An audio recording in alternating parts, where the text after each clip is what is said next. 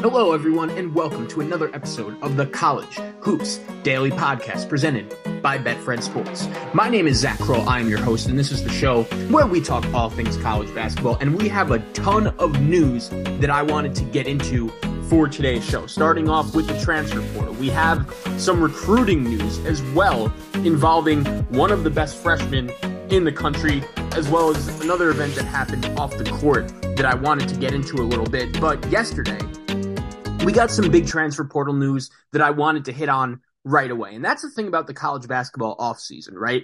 Even though today is technically going to be the de- like a, a a soft deadline, I, I guess is the best way to put it. Like there is going to be today, Thursday, here in May, May 11th, there is going to be a deadline for players to enter the transfer portal. And according to ESPN's Jeff Borzello, the transfer portal window slams shut later today. But that doesn't mean it's the final day of transfers. Names will trickle out as the paperwork gets processed, but more importantly, portal window rules don't apply to graduate transfers, so those won't stop. So if you're a grad transfer, you're going to have the ability to enter the portal not anytime you want, but you're still at least eligible to enter uh, for throughout the next couple weeks. But if you are someone who hasn't graduated that wants to transfer, you better get your name in the portal sooner rather than later. So there's a good chance we're going to be seeing a pretty big wave of names over the course of the next few days entering the portal.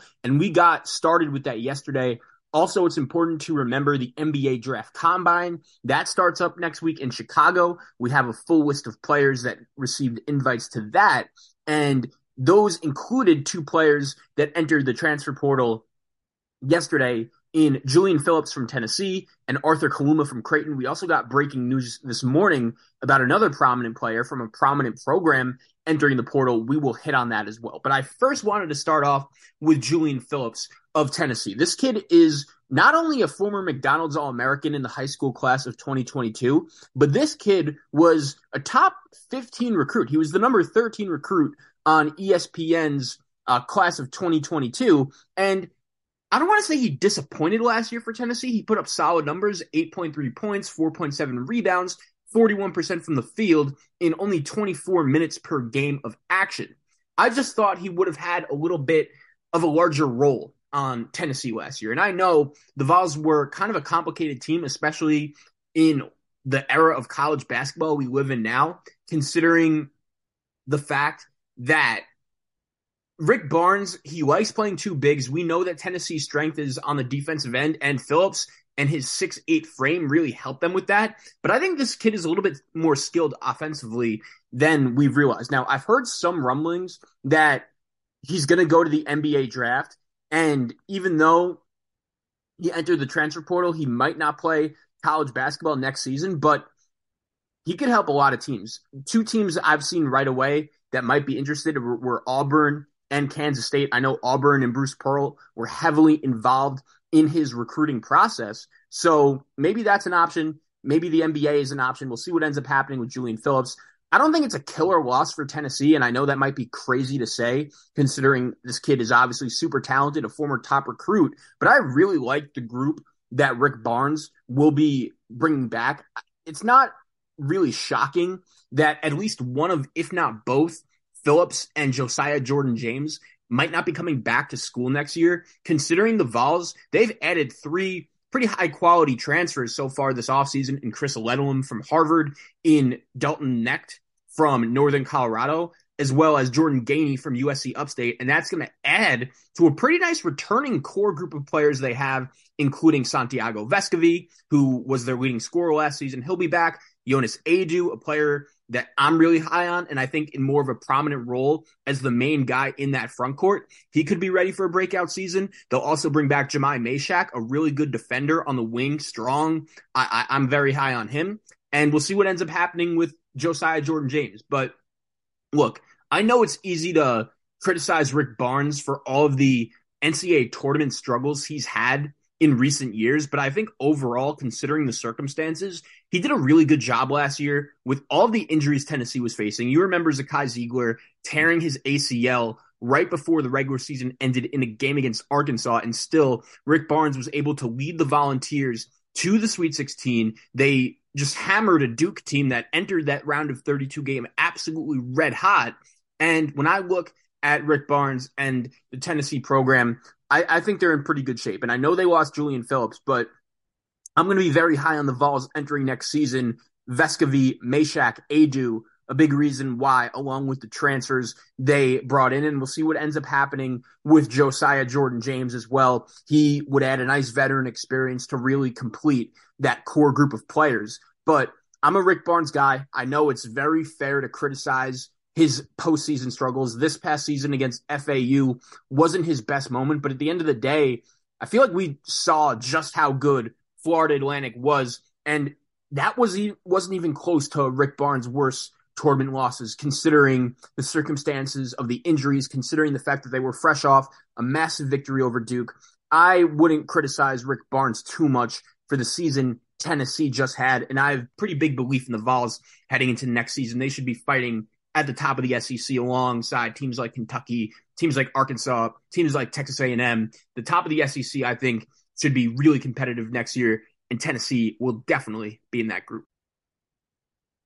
Now, the other guy that entered the portal yesterday was Arthur Kaluma from Creighton. And Kaluma had a great freshman year, especially towards the back end of the season. He played great, I remember, in Kansas's uh, round of 32 victory over Creighton. That, honestly, you could make the argument was Kansas' biggest test on their way to cutting down the nets and winning the national championship. But I don't want to say Kaluma had a disappointing year. He just had a very high expectations coming into the season, and it's not like he was bad. He just didn't necessarily live up to that hype. And the fact that Creighton has added Stephen Ashworth from Utah State to really improve their shooting and spacing. Creighton also added uh, a former top 50 recruit in Isaac Traudt from Virginia. He should have a pretty big role on this season's team.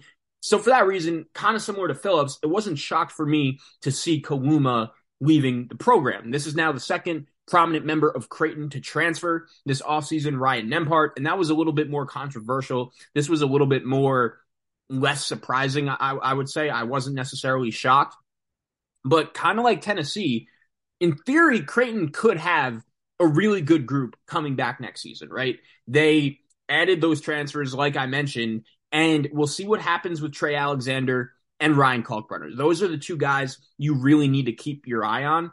Of course, Baylor Scheierman, the former transfer from South Dakota State, he will be returning to school as well. So you have a really nice core to start off in Scheierman and Ashworth, two of the best shooters in the country, in my opinion. I really believe that. Now, if you could add Trey Alexander and Ryan Kalkbrenner to that, I think Creighton is a top five team entering next season. Those two decisions, I just mentioned the NBA Combine and that coming up next week, and just how important that is going to be, of course, for the draft. But uh, Alexander and Kalkbrenner, those are going to be the two decisions, honestly, that might just be the two most important decisions when it comes to the draft coming up. Because if Creighton gets neither of those guys back, that's I don't want to say a problem, but I think they're a back end top 25 team. Maybe a little bit better, like top 20, but I don't think Creighton is a top 15 team if they lose both those guys. If they get one of those guys back, okay, that's pretty solid. I think they're in good shape, but I don't necessarily know like how high their ceiling would necessarily be, especially compared to if they got both guys back. And if they were to get both guys back, this is a team that could absolutely win a national championship because I thought two years ago, and, and, I'm not trying to throw any shade at Ryan Nembhard, right? I think he was one of the better players to enter the portal. I think he's going to be an absolute stud at Gonzaga. But I love the way Creighton's offense looked when Trey Alexander, as a freshman, had the ball in his hands as the primary distributor. If you remember, Nembhard suffered a freak wrist injury uh, in about February, mid February of 2022.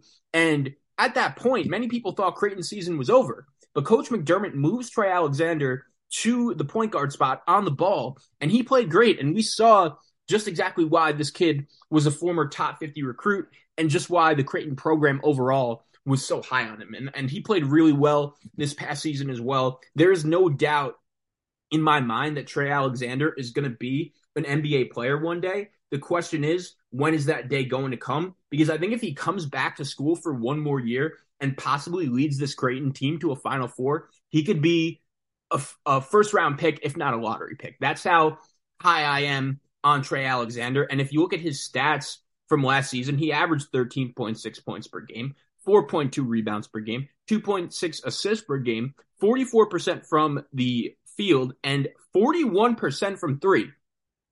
Keep in mind, this guy shot 28% from three as a freshman. So he improved his three point shooting percentage by 13 percentage points from freshman to sophomore year. Those are the exact kind of players you want in your program. And if he decides to come back to school, Creighton will have one of the better players in the country on their team next season. And I think the same thing could be said for Ryan Kalkbrenner. Now, I think we realized and saw just how important Kalkbrenner was to Creighton this past season when the Jays, we all remember they got off to a great start after the Maui Invitational. They were looking like they were one of the best teams in all of college basketball. But Kalkbrenner, he get he uh suffered a little bit of an illness. He was sick and Creighton lost about six games in a row out of nowhere. Like not a lot of people saw that coming. And that had people asking, oh, is Creighton season over? Did we just overhype this team in the offseason? But as soon as Kalkbrenner came back, that's when things really started to click for this team. And we saw just how important of an impact this guy could make on this team. And there isn't a better shot blocker in the country. I, I feel like in terms of rim protectors, the impact that this guy makes is just so so important to the team, and there aren't a ton of other guys like him. Kalkbrenner, he also improved on the offensive end of the floor, averaging 15.9 points per game, 6.1 rebounds per game, shot um, 69.5% from the field, just absolutely ridiculous. And he averaged 2.1 blocks per game. He has averaged over two blocks over the course of each of the last two seasons. And Creighton doesn't really have a ton behind him when you look at how they are setting up right now. I know they do have Frederick King, who was a nice role player for Creighton. He played a solid role for the Blue Jays last season. But again, it's kind of like what I mentioned with Alexander. Losing Kalk, it would be a big deal in the sense that it really diminishes the ceiling of Creighton, but they'd still be a top 25, top 30 type team without him. That's how much respect I have for Greg McDermott and some of the other moves he's made so far in the transfer portal. But Ryan Kalkbrenner and Trey Alexander, those two decisions are just going to be so, so key to the Blue Jays and what they look like entering next season we already know just how loaded the Big East is going to be with Marquette. They're going to return just about everyone from a team that won not only the Big East regular season title, but the conference tournament title as well. And even though they had a very disappointing NCAA tournament exit, we know what exactly Shaka Smart is building over there in Milwaukee. So they, right off the bat, are probably going to be the favorites to win the league. You also have the defending national champions in UConn, who could be bringing back one of, if not both, of Andre Jackson or Tristan Newton alongside Donovan Clingan, alongside uh, Alex Karaban, alongside Stephon Castle, the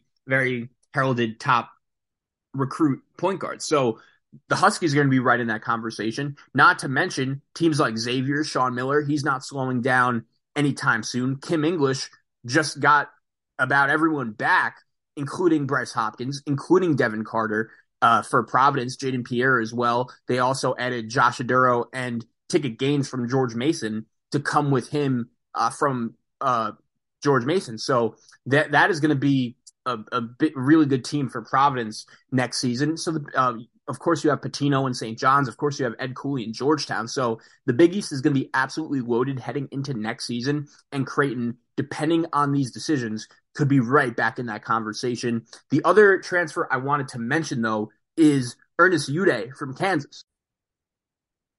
Now, Kansas has already lost a few prominent players from this past year's team. And by prominent, I don't even mean high impact players, but guys lost to the transfer portal. We know that happens each and every year in college basketball, but Joseph Yesufu, he's actually a second time transfer. He came into Kansas from Drake he is off to Washington State. You will also have uh, Udeh along with MJ Rice, who will be heading to NC State. He's a former uh, top 30 recruit, Zach Clemence. He will be heading to UC Santa Barbara.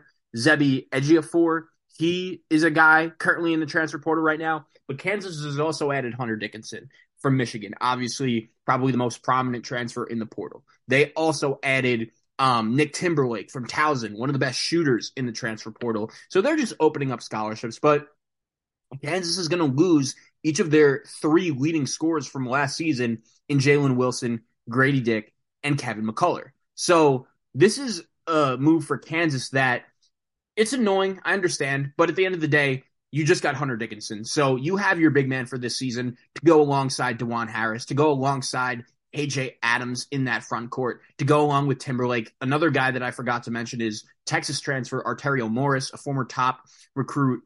He is going to make an impact as well. So Bill Self has no problem with the players he has coming in for next season. Now, that brings us to the question, though, and really the second thing I wanted to talk about here is Mackenzie Mgbako. This is a guy who is a top five recruit in the high school class of 2023. There are really two players out there right now in Mgbako and Ron Holland that are probably the two last dominoes to fall in terms of high school recruiting. If you remember, Mgbako was all set and committed to go to Duke until Kyle Filipowski announced that he'd be coming back, until Mark Mitchell announced he'd be coming back. And we know that Duke is going to enter next season as probably the number one ranked team, if not number two, number three, somewhere in that range. That roster is absolutely loaded.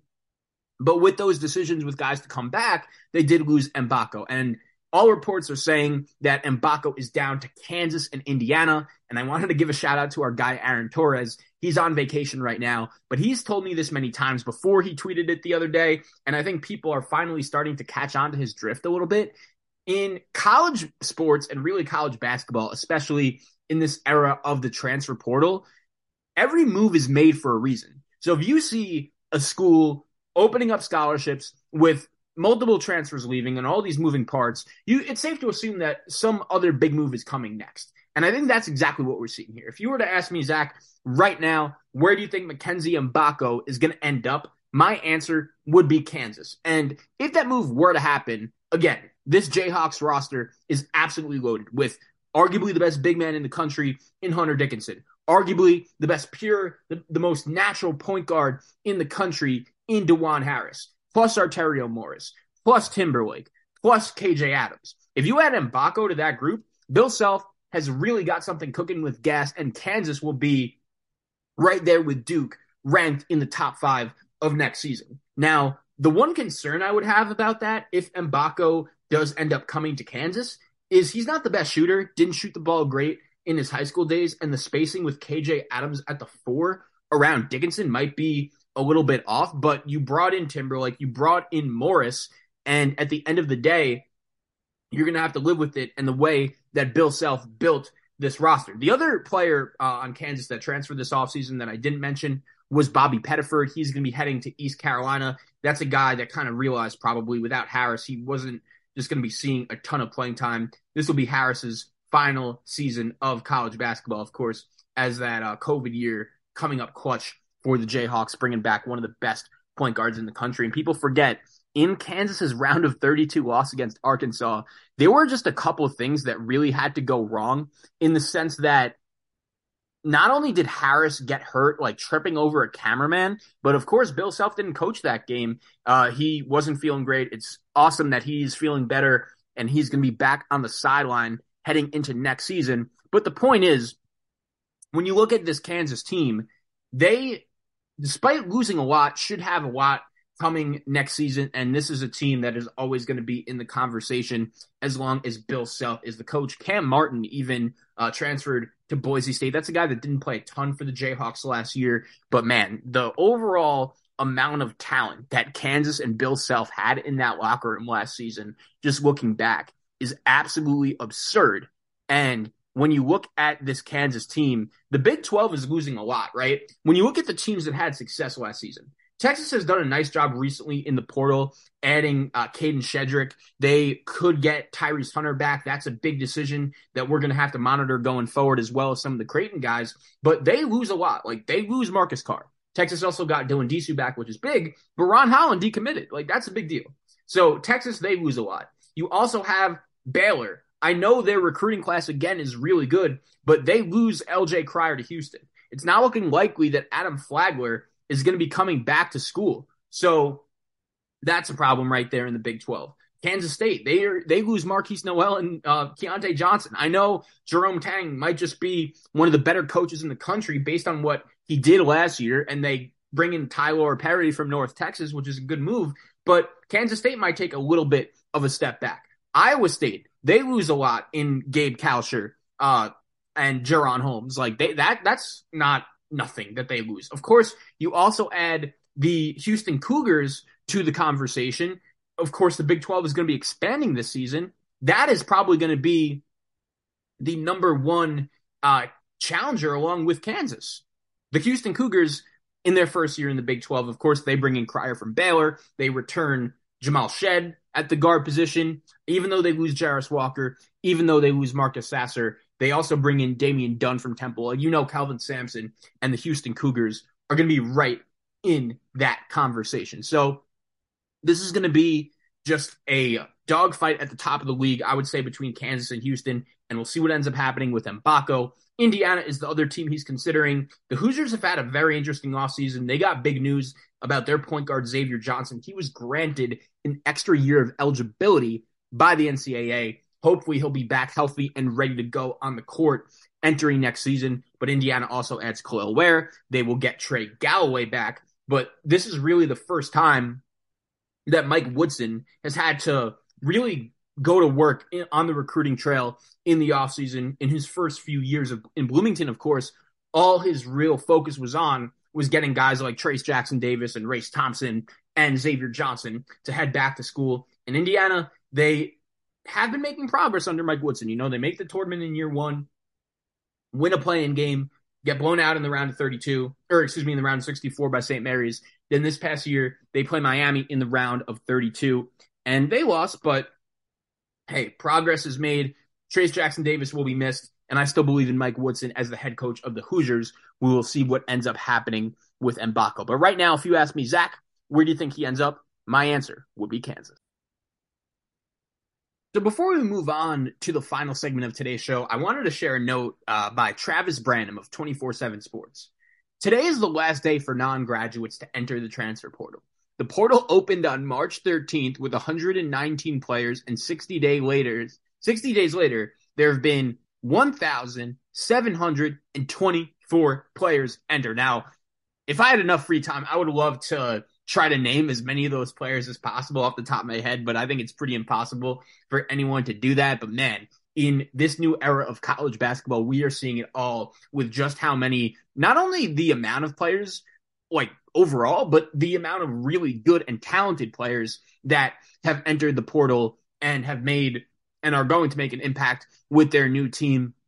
I know the portal window isn't necessarily over yet, but once it is, you know, we're going to be talking preseason projections on this show. We're going to be talking about expectations and everything leading up to the season that usually college basketball fans love. You guys know we'll be covering that on the show. But over 1,700 players have entered the transfer portal, and there's still plenty of time to go, especially if you are a grad transfer. But that gets us to the final segment of today's show. And it's been a pretty good show so far, right? Going over some of the biggest names to enter the transfer portal recently. Also have the news with Mackenzie Mgbako, top five recruit that's going to make his decision on his school soon. But at the same time, we do have to talk about Bob Huggins, of course, the coach of West Virginia, who was on a radio interview in Cincinnati the other day, and he straight up just got caught saying a, a word that you can't really be saying in the year 2023 or ever because it was just incompetent. It was very unaware. And I don't know how, if you're the head coach of West Virginia University, keep in mind, West Virginia They'd lost momentum a little bit heading into last season, but they made the tournament last year for the first time since 2021.